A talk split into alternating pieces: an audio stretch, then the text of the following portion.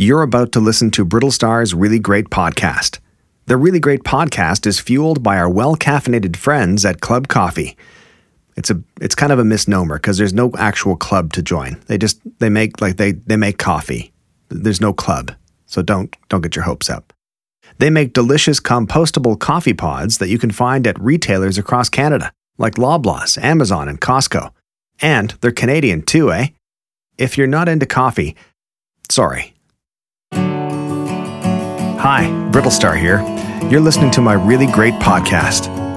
Each episode, I sit down and have a chat with someone I think is pretty cool. I think you'll think they're pretty cool too. And today we're talking to My name is Amber Mac, and I'm president of Amber Mac Media. We are a production company that mostly specializes in the digital video content space. I also do a lot of the keynote speaking uh, virtually now, and I've written a couple books and host a, a bunch of podcasts, but none as popular as this one, Brittlestar. So it's very exciting to be here.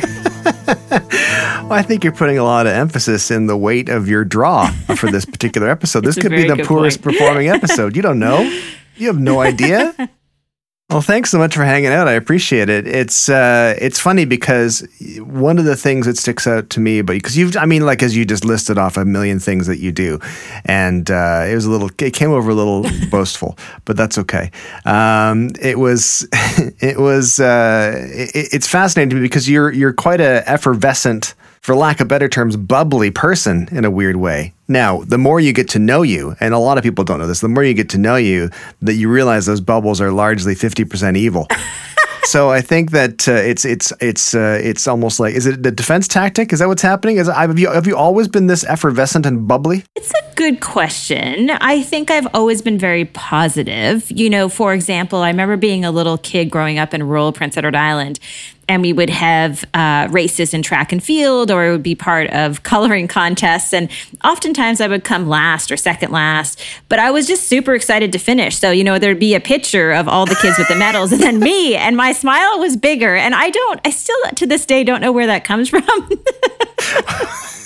So the key to your happiness has been setting the bar, your own bar, incredibly low. I'm just happy I was able to finish the race. That's it. I've always been like that. You know, I have a picture where I was in this coloring contest and there was like the winner and then the the runner up and then I'm part of it. But you would think I was the winner cuz my smile when I was 7 8 years old was bigger than any of the other kids and I was just like, "Hey, I'm a winner in my mom's book." So here we are.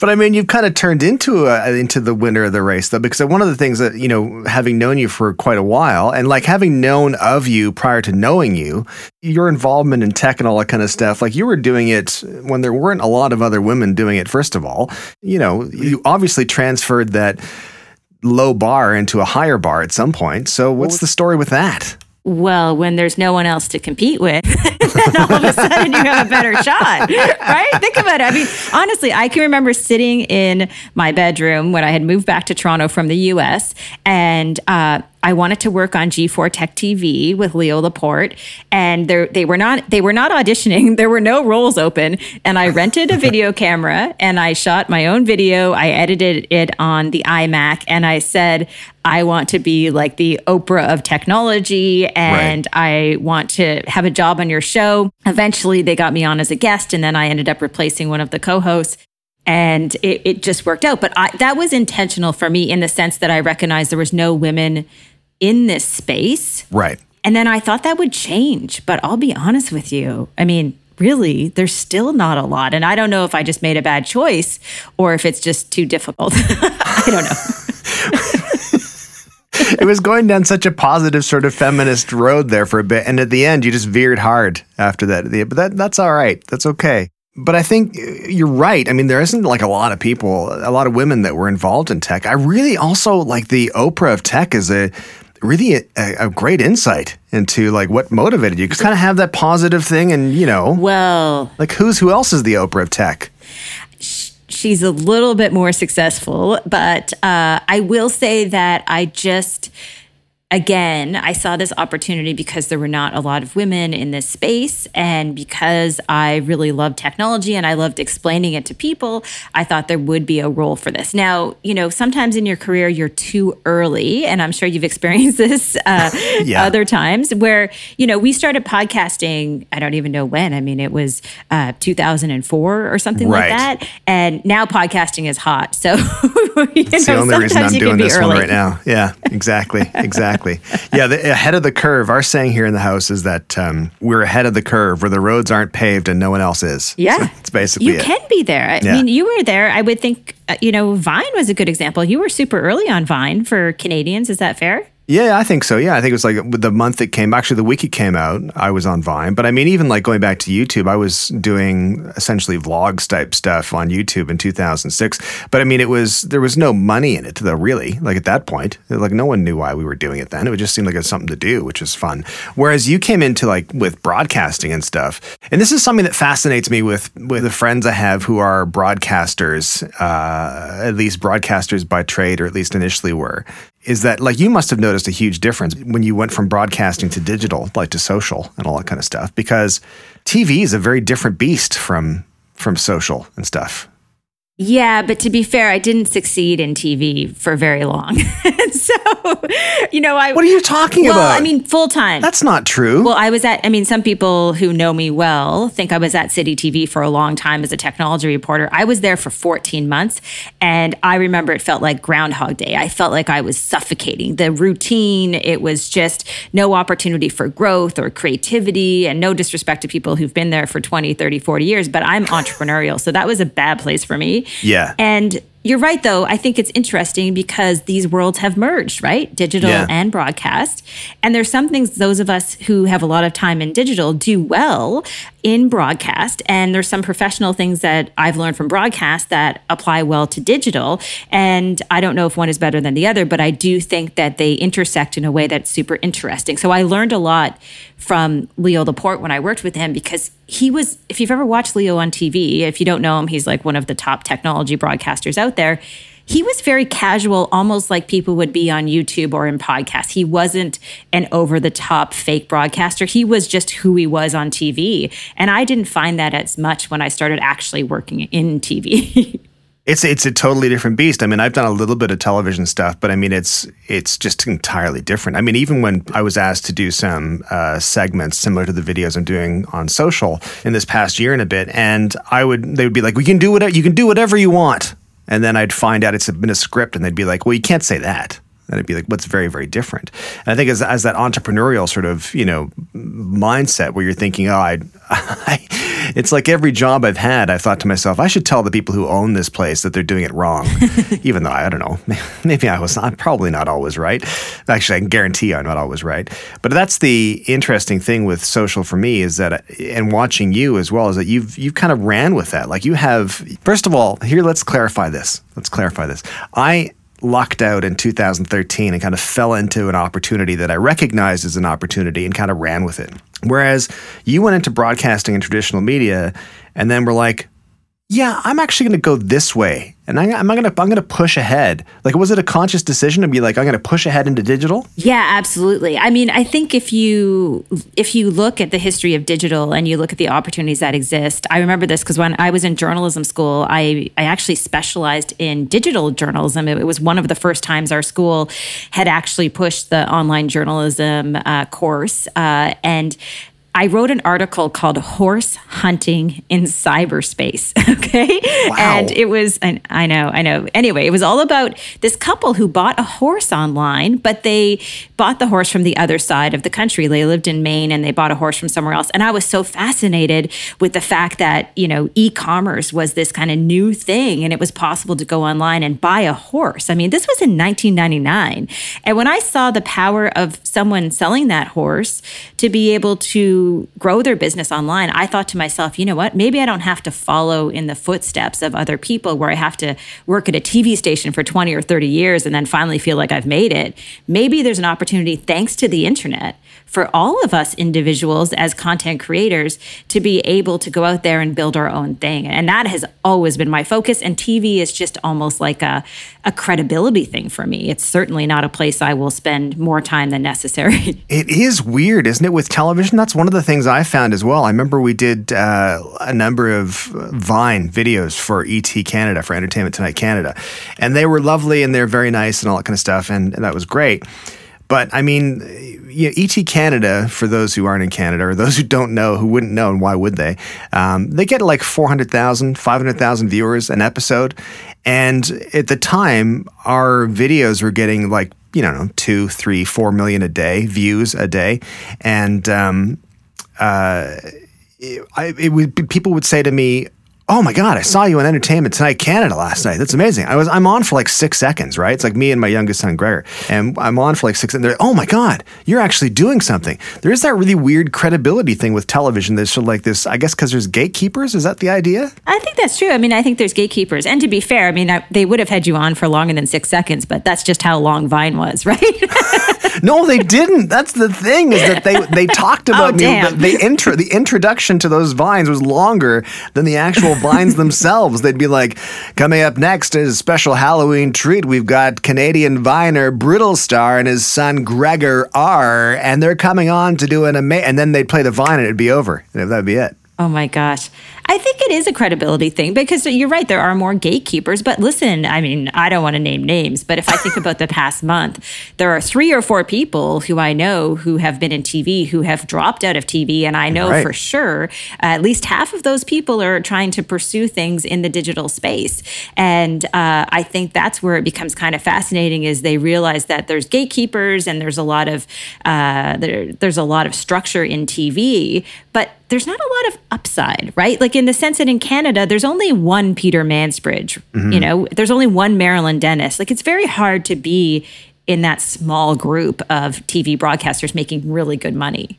And does it have the same value? Do you think? Do you think, or do you think that's a diminishing value for television? Do you think people are like, that was like six years ago we did ET Canada? Do you think people would still feel the same now if they saw me on ET Canada? Well, I think I'm not specific. You don't have uh, to I specifically. Like, we're not throwing ET Canada under the bus here. I'm not saying that they're. No, no, no, no. But I think that honestly, I think that it's a situation where I do think there's still credibility attached to it. But how long is that going to last? And what I mean by that, even from a production standpoint, and I'm sure lots of your listeners are into production, even if you look at the cost of, of what it takes for them to get a show up and running, and then you think about a small organization, if they were to just dismantle a, a TV station right now and build it from scratch, they'd probably need a quarter of the people. Yeah. It would probably cost a tenth of the price. So, how is it sustainable to operate the model that they have operated for so many years? So, my point, I guess, in that is that yes, there's still credibility, but I don't know if their business model is going to last forever unless you have really exciting people in the industry who really transform that, right? And and I don't know if that's happened. I haven't seen it happen, quite frankly. I think in the past year, you know, like going through the pandemic and stuff, I've noticed that there's been a, at least to me, and you can tell me if you feel the same way or not, that audiences have gravitated towards this authenticity, and I'm air quoting authenticity because it's that can be manufactured, fabricated authenticity as well. Um, but like when you saw all the talk shows, suddenly they were like, and I had that we had this conversation with uh, Jesse from uh, Room Rater, uh, when all the talk shows suddenly went back home and they were just like in someone's house and every everything seemed to be leveled. The playing field was suddenly leveled. So between traditional media anyway and social media or digital media, um, and I think I've noticed, and you can tell me if you feel the same. I think I've noticed that there's been a little bit of a pull towards, um, like less glossy production. I don't know. I don't know if that's true or not. I don't even know if it's temporary. Maybe it's just temporary. But an example for, for one of the Shannon and I, my wife Shannon and I, we watch. You've met Shannon, haven't you? Um, she has met. She has met Shannon. Of course. I love Shannon. Uh, that's what everyone says uh, when they don't live with her. Um, but no, I'm just kidding, honey. She's never listening to this. Who am I kidding? She's never listening to this podcast. she doesn't even listen to my videos with the sound up. That's not even a joke. That's just true. That's just entirely true. But I think that, you know, Shannon and I are fans of Big Brother, the show Big Brother. And we have been fans since like the writer's strike of 2000, which birthed Survivor and Big Brother and all those terrible reality shows. We've been a fan of Big Brother since then. And we noticed, for example, like the, like, you know, they franchised them out. Uh, may, maybe you don't know, because um, you're one of those people. It's like I don't really watch television now. Uh, you don't, do you? Or or maybe ever. Uh, well, really? no, that's not true. We watched. Chris and I are big news junkies, but no, I, I don't watch uh, reality TV really right. or fictional TV hardly at all. But not that that sounds arrogant when I say that. It's more just that I don't know. I just find I, I'm terrified of losing my edge. So I don't do anything that could potentially knock me off my game. I'm quite boring. But for me, less of a risk. I've already I'm already off my game. I'm not even playing the game anymore. The game is happening somewhere to my side. That's it. So Big Brother is this show, you understand, and it's they lock people in a house and then they can't leave and they vote everybody out one by one. That's the idea. But it's a it's a franchise. It's been done in, in numerous countries. So we have a Big Brother Canada, which uh, Arisa Cox uh, hosts, and she's great, um, except for the things she does and produces now yes, too, right? Yes, she's like executive producer, I think, now for this past season, uh, which is amazing because their casting is really diverse. It's very much a slice of Canada, and it's like, oh, this is exactly what if you could do a coast to coast to coast, you know, intersection of Canada, this is what it would look like, which is lovely, and I really, really enjoy it.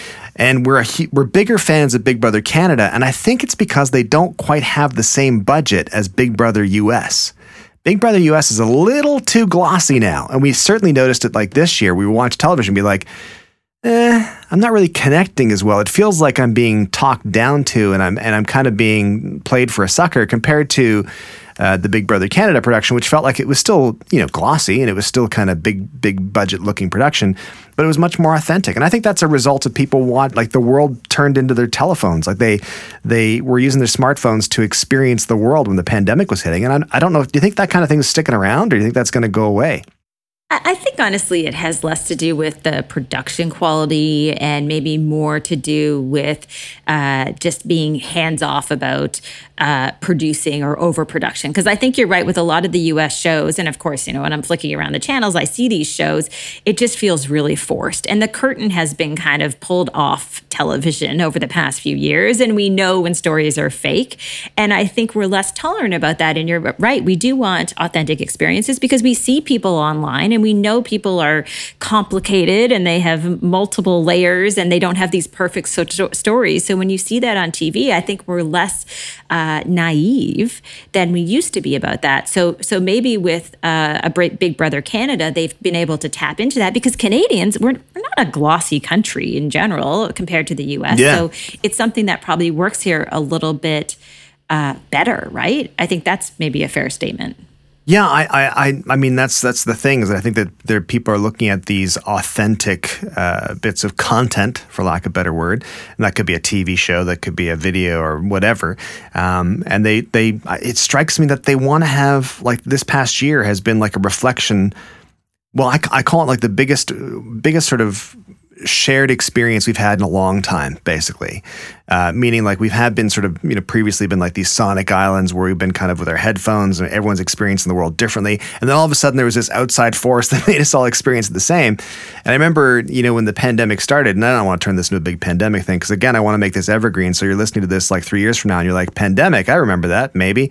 Um, but I remember the when the the whole thing went down with the pandemic what made it real was the fact that it was showing up in media uh, in like even when when our youngest son Gregor went took a nap, we were like, oh, this is starting to turn into a thing. He took a nap and then we woke up.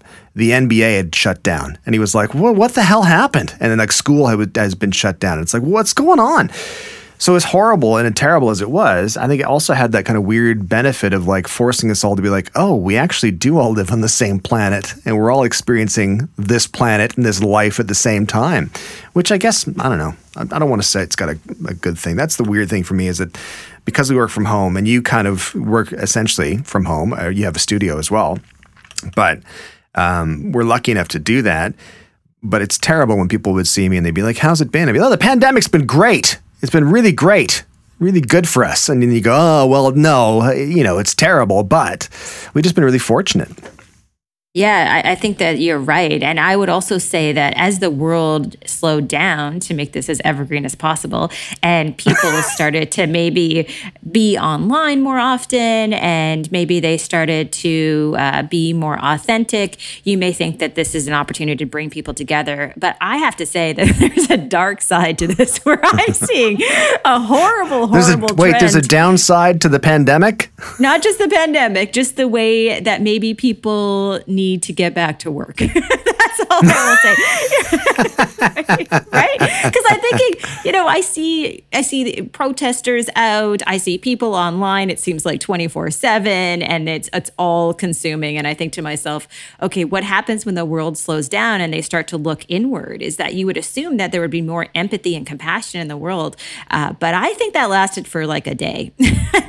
I think it was. I know. Wasn't that disappointing? It really was, wasn't it? It was like I remember going to Sobeys to get something at the grocery store, and and uh, like the when masks were first started the thing, and I saw a bunch of people wearing masks. I was like, ah. Oh, everyone's wearing a mask in here. That's really great.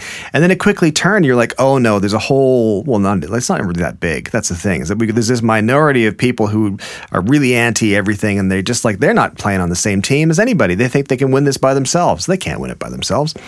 Um, so what's the? This leads me to another topic, which is. Uh, social wait not anti-maskers because no. i thought we were going down well, this well, amazing path listen, I, I, I, I, as as people may know, I do some content that is uh, anti anti mask and anti anti vaxer, and uh, I'm trying to be as as as as measured and as methodical as I can because my goal really is it's like as a prominent physician said to me recently, you and I are double vaxxed. Who cares? Like, we're not going to die. It's fine. You might get sick, but obviously, he was being, you know, facetious by saying that, yeah, who cares?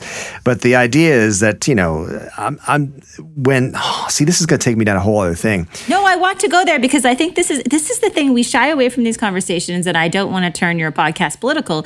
But I do want to ask you: is I think you're saying what, and I appreciate this because I've probably said the same thing. Well, we have to understand how they're feeling. Mm. They're angry. They're mm-hmm. hurt. Mm-hmm. You know, and then that's true. But at what point do we say, uh, uh-uh, uh you know I what? Know. No more. Like you, you can't go and scream at a three year old for wearing a mask. No, it, it's done. Right? Yeah. Like I'm not putting up with that, and I'm sorry, but suck it up, you giant wimp. right? Because totally, that's what they are. Yeah. If they think wearing a mask is like such, uh, you know, they should just take off all their clothes because you have to wear clothes. Places. Exactly, exactly. It's so frustrating and it's so maddening, and it's been really difficult. I mean, we are Shannon and I were talking about this. Shannon, my wife, by the way, you know, you've met my wife, Shannon, haven't you?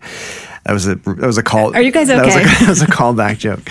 Um, so you know, uh, Shannon and I were talking about this the other day. Actually, was yesterday saying about how it's frustrating with waiting for people to get the vaccines and all that kind of stuff because you're kind of like as soon as they the vaccines were available, Shannon and I were of the mind, and so thankfully were my folks and stuff, and most of the people, if not all the people that we were chummy with and friends with, we're all of the same mind of like, well, this is a global pandemic. This seems like a historic, huge deal that's happening.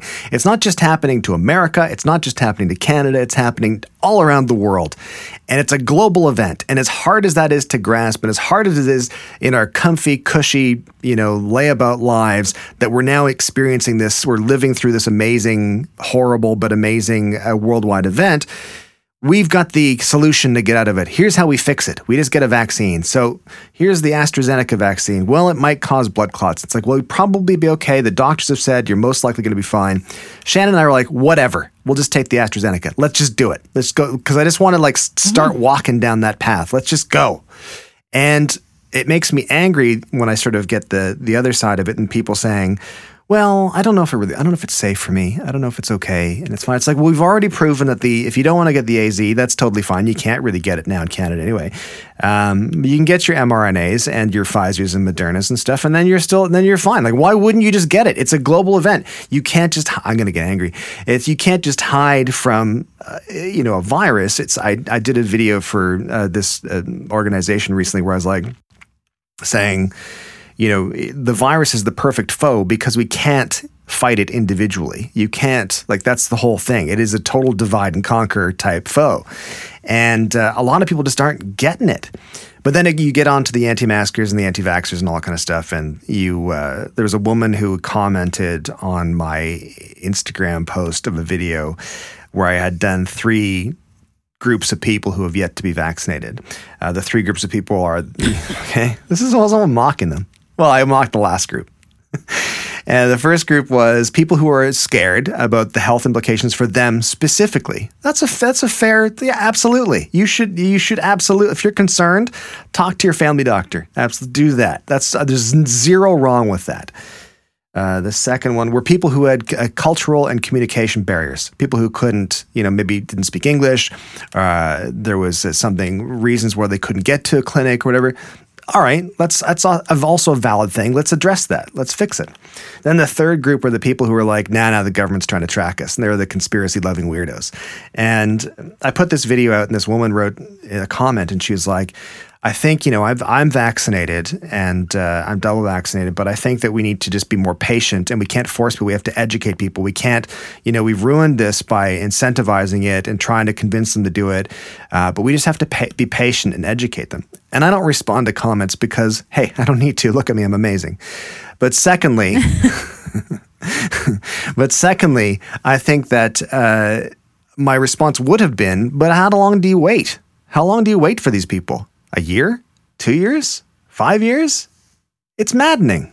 Yeah, I mean, I honestly could care less if certain people don't get vaccinated and don't wear a mask, just don't come near me.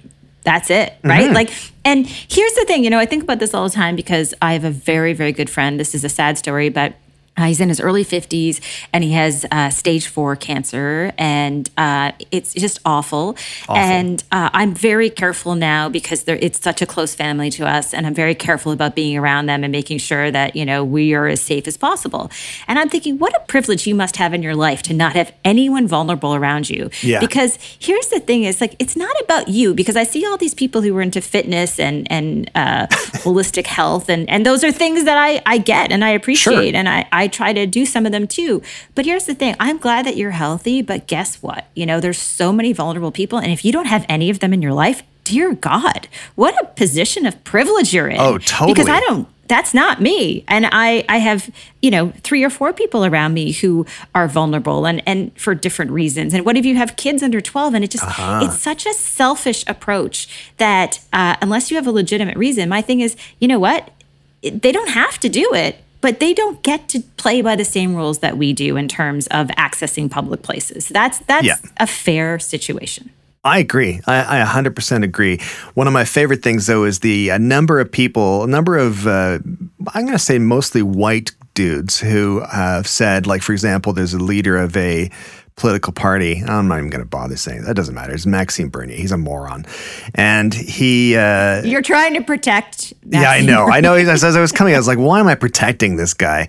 Um, but my favorite was his video that he put out, and and there's another politician who said essentially the same thing recently. An MP, he said uh, he said um, he goes, well, you know, I'm I'm healthy, I'm young, I'm only 58. I'm like, young to who? And, a, and my son and I were, Gregor and I were talking about this, and it was like, 58? Like, I'm not 58 yet, but I'm heading close to it. But also, it's like 58, young to who?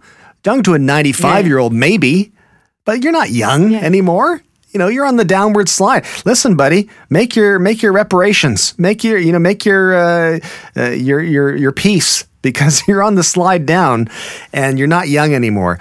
And I like how they say, oh, "I'm I'm physically fit. I jog. You know, I'm running. That's my sport. Yeah, okay. Outrun a virus. It's the stupidest thing in the world.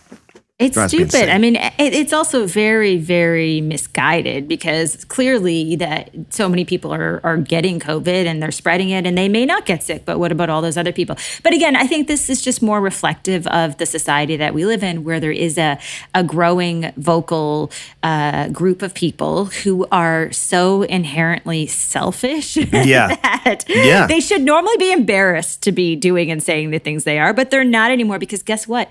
They're almost inter internet famous. And and well, fame is a weird motivation. Yes. That's the weird thing. And I think that we've had a culture that seems to me that we've kind of allowed that kind of behavior to be okayed. Like certainly in the past sort of five years in, in the US, you've noticed it being like, yeah, it's okay to think these terrible things.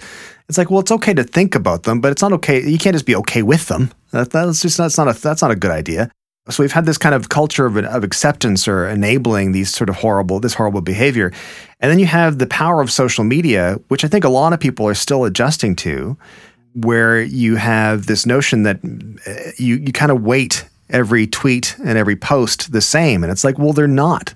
They're not the same. At least not to me. Do you find do you find that people have a hard time sort of like how are you like how do you deal with comments and and because you'll get into it with people on Twitter sometimes and every time you do it my wife Shannon does it and I just refuse to get into it with people I just I have no time to talk to people but you will occasionally because you're good-hearted probably well, I think that uh, I do get into it, but I always stick to the facts. Like I yeah. am not an emotional person, as you know, and so to me, very if, you hard know, if to you love. Scream at me on yeah, yeah. Like I, I, I, I might be because I don't, I never in my life have read Twitter and been sad about something someone said to me. Like, never. If my mom was on there and she wrote something terrible about me, I would be sad. But it's never occurred to me to allow a stranger to have any control over my feelings. There's, mm-hmm. it's, it just doesn't equate. They could say the meanest things about my physical appearance, about my work, about whatever they wanted.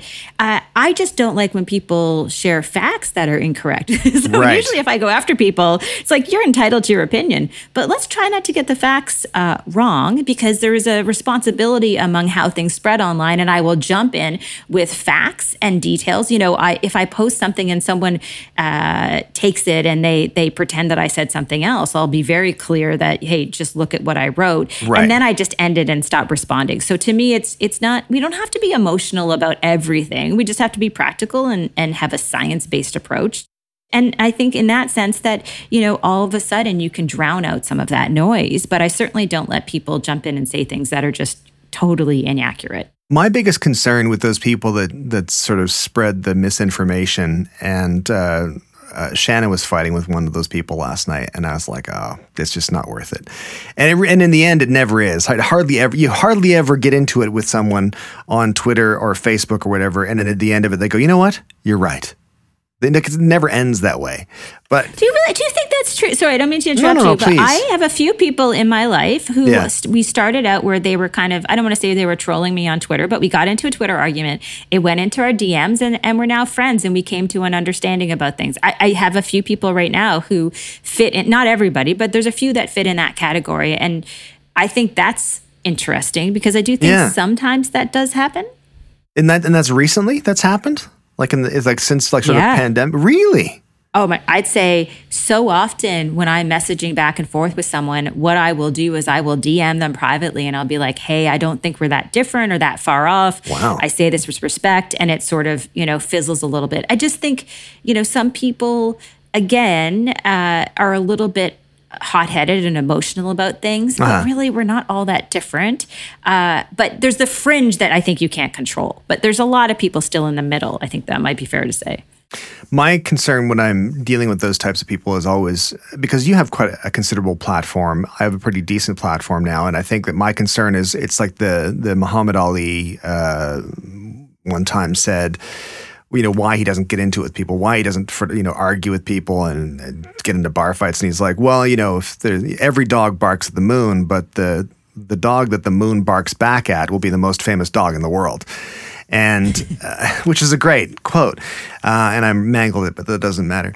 Uh, and it's it strikes me sometimes where I look at those comments and I think, well, I'm not going to amplify this. I'm not going to get into it with this person, and then suddenly have people who follow me now go, oh, I didn't see this video or this clip or this piece of information before, and then I'm helping to spread it. I feel, but I I think that's maybe also because I just don't want to get into it. I just don't. I just sort of I get too tired. Well, I think you have to strike some type of balance, right? Like we can't just let everybody spout off and say, "Oh, just let them be," because I think uh, you know at a certain level, mm-hmm. uh, there are some things that we shouldn't tolerate. So I think you have to kind of pick and choose what you let slide.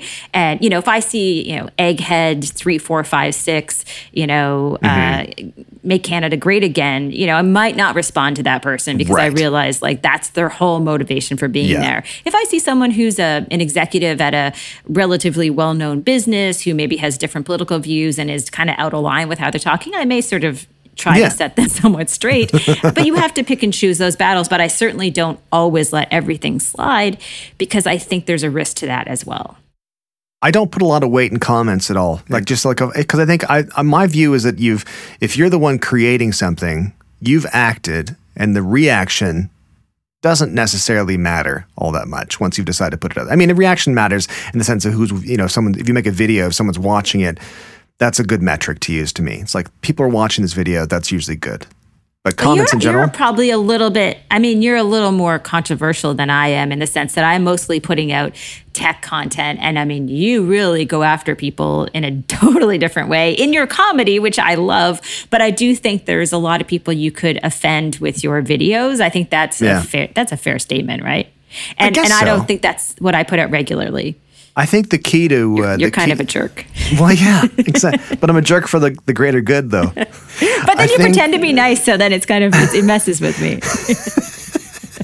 No, I think the. Uh, I mean, the thing is, is that uh, the the trick. Here's the key. The key is if you want to get in on this uh, creating content that you feel is controversial, because it always freaks me out when I get interviewed by people and they were like, and they'd be like, "Well, you really put your neck out doing this, uh, you know, uh, pro-vaccine stuff," and I'd be like, "Really?"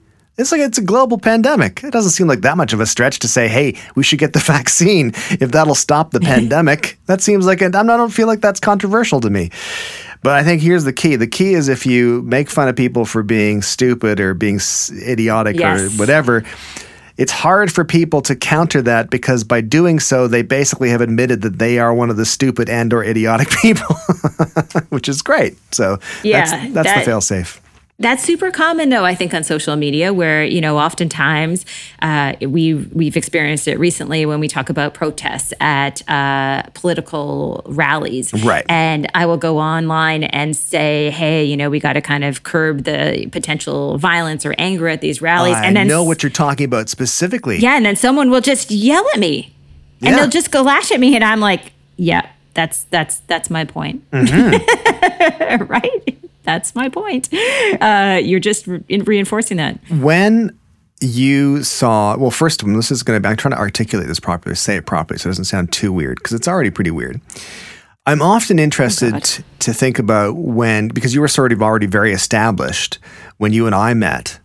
And I remember, I think the first time we met, I'd come to your house, maybe to film, I think, maybe. And it Sounds weird when you say it, but well, yes. it does sound, sounds a little bit. I just meet people on the internet and invite like, come on over. over. You got a camera? Come on over. Um, how's your flexibility? Just like Shannon watching, just like Shannon watching your videos without sound. I don't need to know anything more about that. but I mean, I I had recognized you, and I find that I find it really interesting to sort of see what people who are established and successful already think of people who are on the come up, basically through social media and digital media. Uh, like when I see people, because I've, I've my come up was on Vine and social media, I kind of recognize this opportunity, and I kind of feel like, oh, this is really cool. I'm starting, I'm able to like connect with people that I think are really cool and and work with them. Um, but I'm often curious as to what the people who are already there think of that crop of people who came up. Do you know what I mean? Like, did you look at me when you when I came to your house and you're like, what a loser? How old are you? Forty three. Get out of here. I've honestly not ever heard anyone describe people on the up and up as on the come up. So I'm just trying to sort of. You've never heard that past anywhere? for a second. That's very cool. On the come That's up. how cool people talk, Amber. I, I It's don't. how people on on television in fictional TV shows and reality shows we all talk like that. Well, I am clearly not cool. So I would just say that I don't I don't think I've ever thought of myself as being established and successful the same way maybe you know you Really? have articulated it. I, I feel like I'm always kind of trying to climb to some, you know, I don't know where, but uh, yeah, I would never think of that. Because remember also having been in traditional TV, when I was at City TV and I was a reporter, I wasn't allowed to sit with the real reporters because I was a technology or internet uh, specialist and they thought that stuff was goofy. They thought Twitter was a joke. They thought all of that th- stuff was kind of pathetic. So Right. I never really, it took me a long time to get to the point where people are like, oh, maybe this internet thing is actually going to have an impact on our lives. And that's really only been the past few years. And yes, then I, I've built credibility in that space, but it wasn't always like that. Like I can't tell you often how often people call me the tech girl. Like I, my son's Oh, almost God. 13. I, I'm not just like the tech girl anymore, right? Although I appreciate it now. Yeah, exactly. It's turned. It's went from sort of like a demeaning comment into a bit like, well, okay, all right, yeah, yeah. Yeah. Yeah. Like someone called me honey online and it was an insult. And I was Wow. like, oh, okay. Yeah, Maybe that's okay. you talk sweet to me. You talk sweet? Okay, that sounds. el- exactly.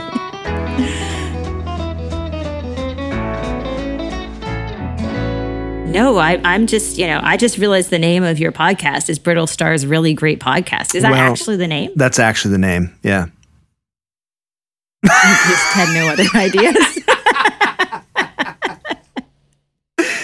No, see, it's a, it's psychological. So what's going to happen is people are going to say, "Hey, I listened to this podcast uh, the other day, and it was really great." Where they talked to Amber Mac. Uh, she's she's lacking emotion entirely and unable to love. And then they'd be like, well, "What's the name of that podcast?" Oh, it's uh, that guy Brittlestar. Brittlestar. It's a really great podcast. Like, "Oh, all right," and they'll never ask for clarification. They'll never say. Is that the name of the podcast or is that your qualifier for the ah. podcast? You see? So immediately the new person has already thought it's a really great podcast. And then they'll listen to it and then be obviously and evidently disappointed right from the get go. But that doesn't matter. I've got them in the door once. That's all that matters. yeah, no, I, I don't think it's a terrible name. It's just, you know, if someone said, what would Brittlestar name his podcast? I would, I would probably guess this, to be honest with you. Well, that makes sense. it's predictable. It is It's predictable. So, can I just ask you a question? Because I actually, not that I don't like being interviewed, but ha- I mostly do the interviewing. So, I just No. want to ask you because I have huge respect for you. No, I do. I adore you and I adore your family. And I have such respect for you and all of the stuff that you have done. And uh, I'm curious because we're, we're very similar in some ways. Yeah. And we, you know, have family businesses. We work with our partners and, and I work with my uh, brother and parents and everybody. So, so as you look down the road, like some people ask me this all the time, like, what's the game plan? Like, I don't have a plan, but I just love what I do. I'm just curious. Do, like, do you have a game plan? Well, I mean, that's fascinating. You said you don't have one. I assumed you had one, and I was the only person who didn't have one because I get asked the same question. People will be like, "What are you gonna? What's the plan?" And you're like, ah, "I don't know." I mean, I have like a really, really. I don't have a plan. I have like a general direction that I want to head, but I don't have a plan.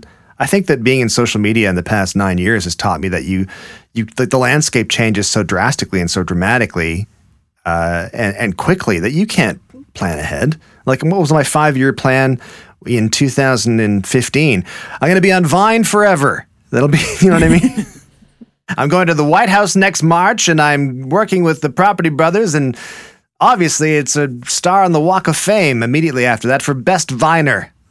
Yeah, know, it all went away. It is interesting because I think about this all the time. You know, when I first got into the business world and I start, started branching out on my own and, and growing my own business, there was this pressure to always sort of be very niche and put yourself in this little box, right? Like, Mm-hmm. what is that box that you know I can tie tie a little bow on it? This is what I do. Now I can't explain what I do. You know, in less than two minutes because I do so many things. Yeah. But I think you're right. This this this ability to adapt and move with things is something that's not comfortable for everybody. No. And yet that's something that's required in this world of, of digital. And, and I think this applies to lots of other sectors as well.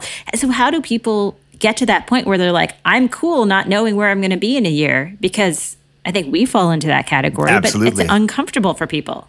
But I think what's different though, and I think it's def- it's evident when I look at you and what you've done. I mean, you the Amber Mac brand is like an is a brand. It's a, it's I know what I'm getting into with the Amber Mac brand, and I sort of that's kind of been the only thing for me. It's true. What? No. Why would you make a No, face like it the was? way you say things. No. because the, the the Stop. I know it just it's just this is this is something people don't realize about you is that you infer everything I say is filthy, and it's not. No, no, no. It's just that I've spent a lot of time online with uh, tech bros. So when you say the Amber Mac brand is something that I look I look forward to getting into. I know what I'm getting into. It is. it's- No, that's not what I meant, honey. Honey, that's not what I meant.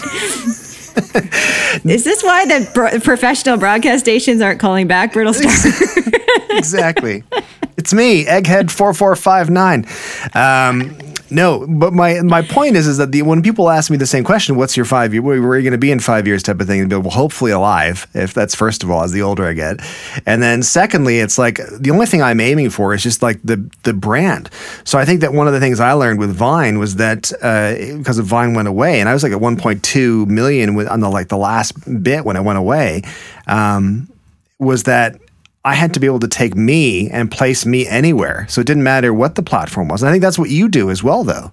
I mean, I think that, that's what I mean by the Amber Mac brand is like something you know what you're going to get. Like it's like someone said, "Oh, it's Amber Mac's doing this," or "Amber Mac Media is doing this." It's like, well, I get it. I totally get it, and it's and it, I know what it's going to be Yeah. like. But I think that's, you know, as you grow and and you're trying to have stability in your life, like, you know, Chris and I right now, uh, we own half a dozen properties. So real estate investment is something that we've taken super seriously. It's not just because like I'm not like the property brothers where I like want to redo houses. Mm-hmm. That just feels safe to me. And and as I've gotten older, you know, one of the things I've done is totally insulated ourselves so that we have multiple streams of revenue and there's an opportunity if one of them falls apart. Like for you, if, you know, if Vine collapses, you can still do stuff elsewhere. Yeah. And the more you do that, at least for us, the more I'm not uh, dependent. You know, if I decide tomorrow I don't want to do keynote speeches anymore, I don't have to because there's half a dozen other streams of revenue.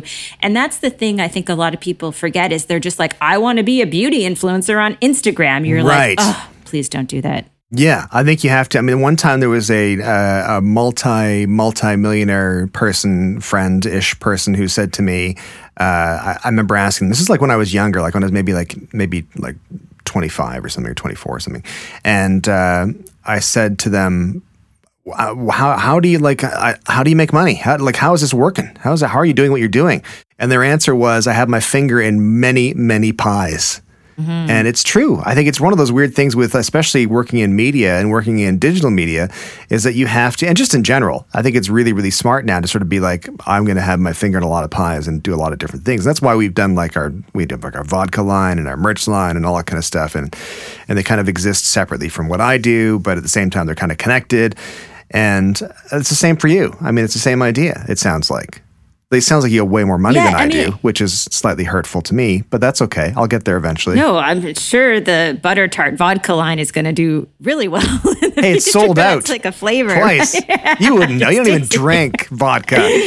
No, can I just tell you, you this is the thing about you though. Like you're absolutely right. You have all of these different things on the go. But also, I think people could put you anywhere. Like if someone said to me, we're going to do election coverage, Yeah. whatever year it might be in to keep this evergreen, and they said Brittlestar is going to be on the panel, like I'm watching. if someone says to me, you know, we want someone as a host and it's going to be Brittlestar, I'm Yeah. watching. If someone says we have a, a product we want them to rep that's like a really fun product, oh, Brittlestar is a perfect fit. If you can be that person, for those different opportunities, I think that's where things become so interesting. But most people, I think, kind of close themselves into this tiny little box Yeah. where they they are very narrow in their thinking. And i think that is not going to bode well for the future.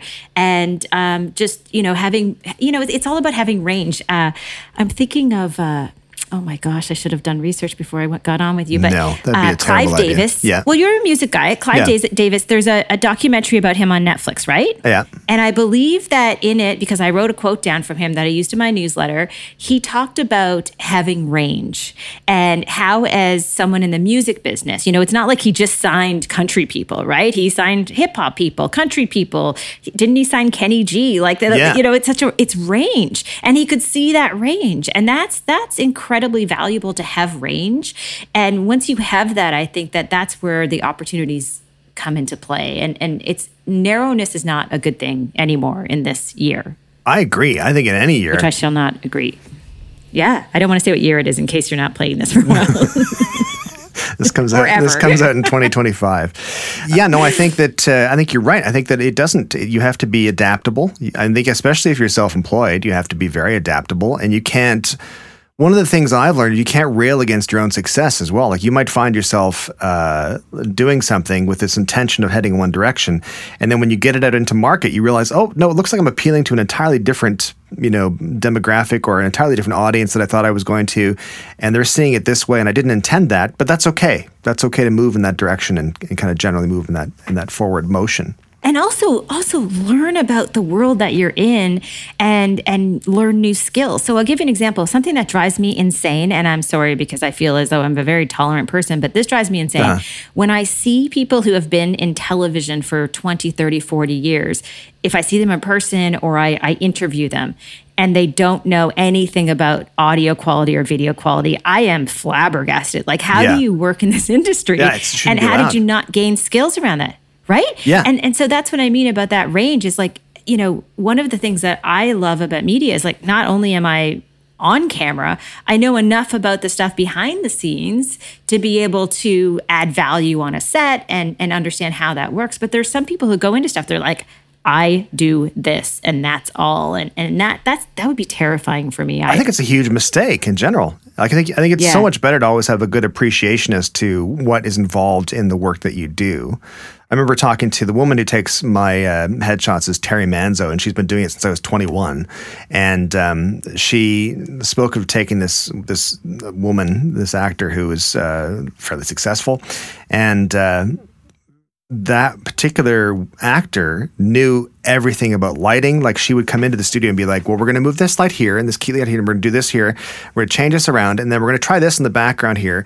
And she was just all aware. She's like, she was super aware of everything that went into that photo shoot or whatever and and even just on stage she was aware of like all the stuff that happened i think it's really important you can't go into especially now if you want to be self-employed especially with digital you can't just say well i'm just going to make I'm just going to be the on camera talent.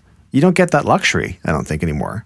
Oh, I don't think so anymore either at all. And and the thing is you kind of learn that along the way, right? Like yeah. it's not I mean, I always thought after journalism school that maybe I would just sort of have one job doing one thing, but you sort of learn as time goes on that that doesn't make sense.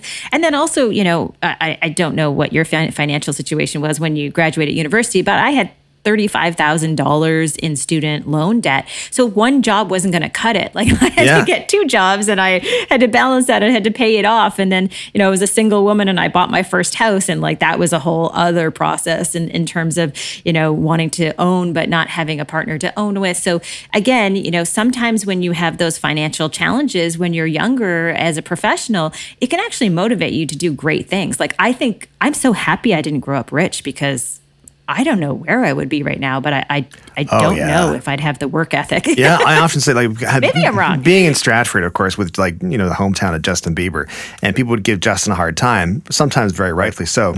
But most of the time, I'd be like, "Are you kidding? Like when he was 19, he had 65 million dollars. You wouldn't have seen me for dust, man. I'd have been like, see you later, gone. I'd have been, you know, who knows where I'd have been."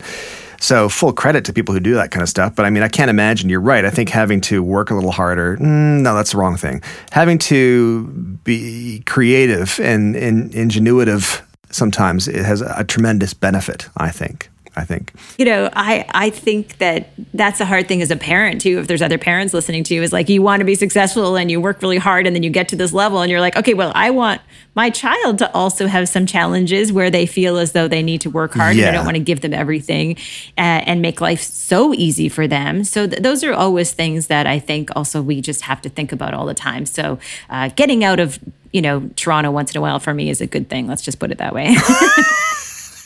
like away from your child? Is that what you're basically saying? No, oh. no, like taking him away from oh, here, right? right? Like you know, you go to rural PEI yeah. and, and uh, he hangs out with his cousins and other kids and and you know you give them five bucks and they're gone for eight hours and, and they get candy and sit in the park like yeah, this is amazing these are things that are good right he's not you know walking around and, and downtown toronto like you know shopping in yorkville with 12 year olds I, I need to get away from that a little right. bit sometimes wow yeah, that would I would have been okay with that being 12 and having lots of money to shop. Again, I'd probably turn out to be an even worse person than I am now, but it would be it'd be okay. I'd have nicer clothes. I think one of the things that's really, I really enjoy about talking to you, or really enjoy uh, in the experience of talking to you and having a conversation, and this is weird because we're recording this, so it really hasn't been as ribald and as uh, littered with profanity as it usually is when you and I chat just sort of on our own.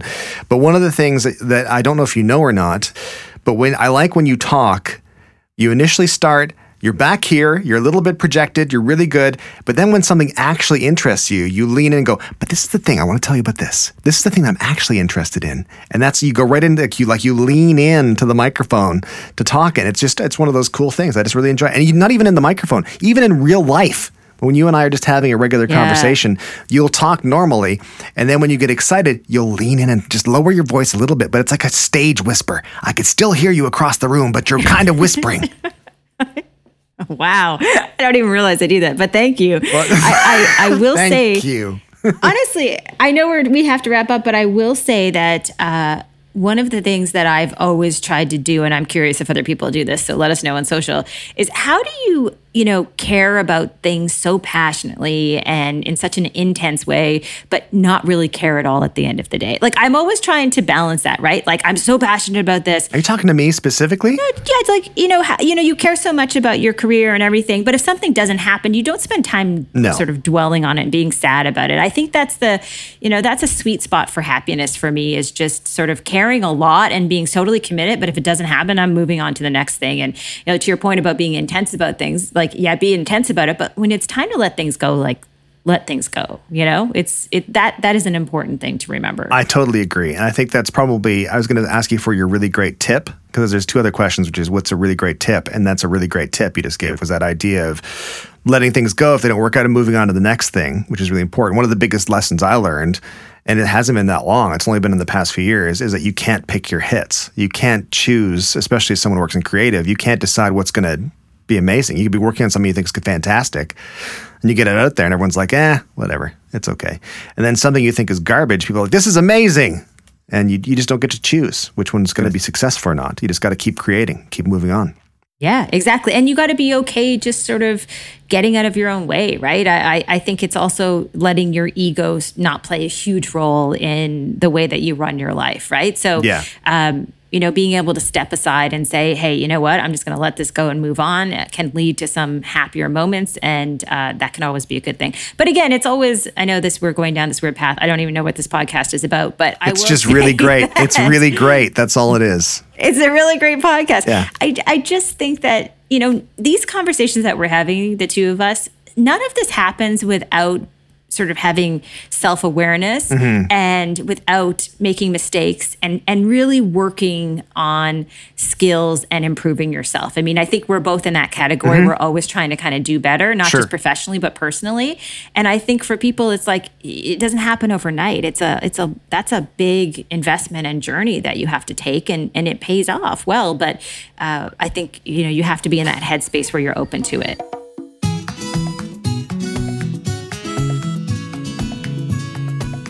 Yeah. Here's your final question. Your final question is this the, the question is if you could give yourself advice one year ago, what would it be? Okay, so I will say that I've started to do something recently because I've had a number of uh, things happen that were sort of not intense things, but you know, when you have everybody has problems at one point or another in your life, whether it's business problems or things that happen. Sure. And one of the things I've started doing is uh, not reacting right away mm-hmm. and saying, I will get back to you or let's talk about this in a day or two. And and what I'm trying to say is, you know, that that whole common advice of, hey, you know, sleep on it. Uh, we're so reactive in the society of, of social media where we like just, you know, want to write something right away. So even if it's a job that I'm not sure if I want to do, I used to write back right away. Now I'll write and say, hey, just give me a day to think about this. And then I will Right. write back. And it's amazing what time will do to your perspective. And I've only started doing that in the past year where I say, I don't need to have all the answers today. And and sometimes, and this has happened to me with some bigger uh, issues, sometimes it's like a week, all of a sudden the clarity comes. So I would just emphasize that I've learned how to be incredibly patient over the past year, even with my own decision making process. And that can be just hugely beneficial, just having that time to kind of see things in a, in a different light. Thank you so much for joining me. I really appreciate it, Amber. Amber Mac. Yeah. Hooray. Yeah. Thanks. Thanks for having me on your really great podcast, Brittlestar. It's really great to be here. The Really Great Podcast is fueled by our well caffeinated friends at Club Coffee. Don't get too excited because there's no actual club to join. It's just a weird name. I don't know why they chose that name, but they did, and they're called Club Coffee. The good news is they make delicious compostable coffee pods. You can find at retailers across Canada like Loblaws, Amazon, and Costco. If you're not into coffee, sorry. Oh, and they're Canadian too, eh?